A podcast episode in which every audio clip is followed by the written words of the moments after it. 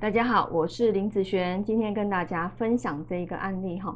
这个案例呢，他是一个男命，那他在网络上问说，是不是他的八字里面啊没有财星，所以呢，他的财运这方面会这么糟糕哈？那下面就有一些老师留言，就说，呃，他的八字除了没有财财弱之外，好，他的比劫也很强，好，大家都知道比劫。好，他会去克财，所以呢，第一个，呃，没有财星；第二个，比劫旺哈，所以很多都会这样子判断说，这个人的财运不是很好。那对我来讲，其实不是这样判断。那这样子判断，其实有些简陋了哈，有些简陋，因为你八字的出生的原来的状况，好，它其实不代表说你未来财运就不好。好，我们来看看这个八字啊。在出生原局的部分，它是一个什么样的流通？那以天干来讲，先不要带这个壬辰哈。以天干来讲，它是一个哦木生火克金的一个现象。好，那以地支呢？哈，地支这边来讲，地支来讲会是土生金克木。的一个状况，那这个八字如果它是属于没有财的，那我们会以什么来当做它的财运？好，会是以食伤来当做财，来来当做它的财。那它的财以这里面的五行是什么？好，就是这个好有金的部分。然后你看到它八字原来的状况，它的有金的状态是不错的啊。所以其实对我来讲，它的八字的财运并不会很差。好，并不会很差，而是它后面走到了什么运，让它变差的。好，好，我们来看目前的壬辰大运。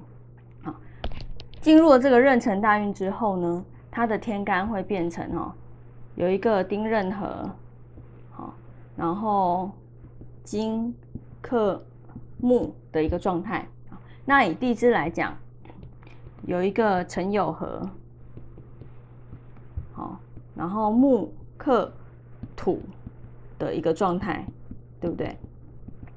所以说，以这个八字来讲，你看哦，虽然他的这次大运走了一个财星，但是他这个财星啊，有办法用吗？好，是没有办法使用的。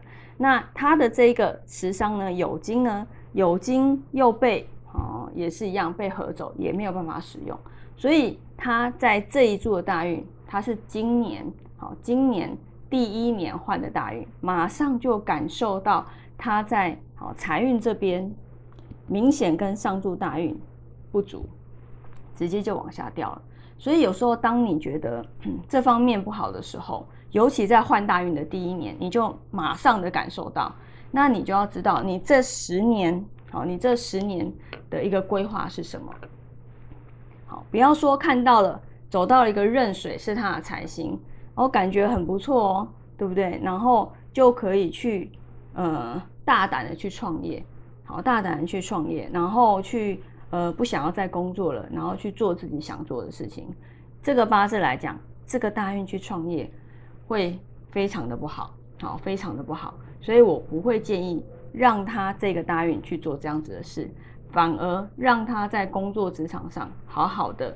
把自己的能力先提升起来，好，因为今年他现在也才三十岁，好，也算蛮年轻的部分，所以呢，不要这么快在这样子不好的，好财的一个运程去做这样子的事情，好，通常失败，好，失败的多啦，失败比成功的多嘛，那我们干嘛要去走财这个不利的运程呢？那看看下一柱，如果财好的时候，我们就下一柱再累积能量。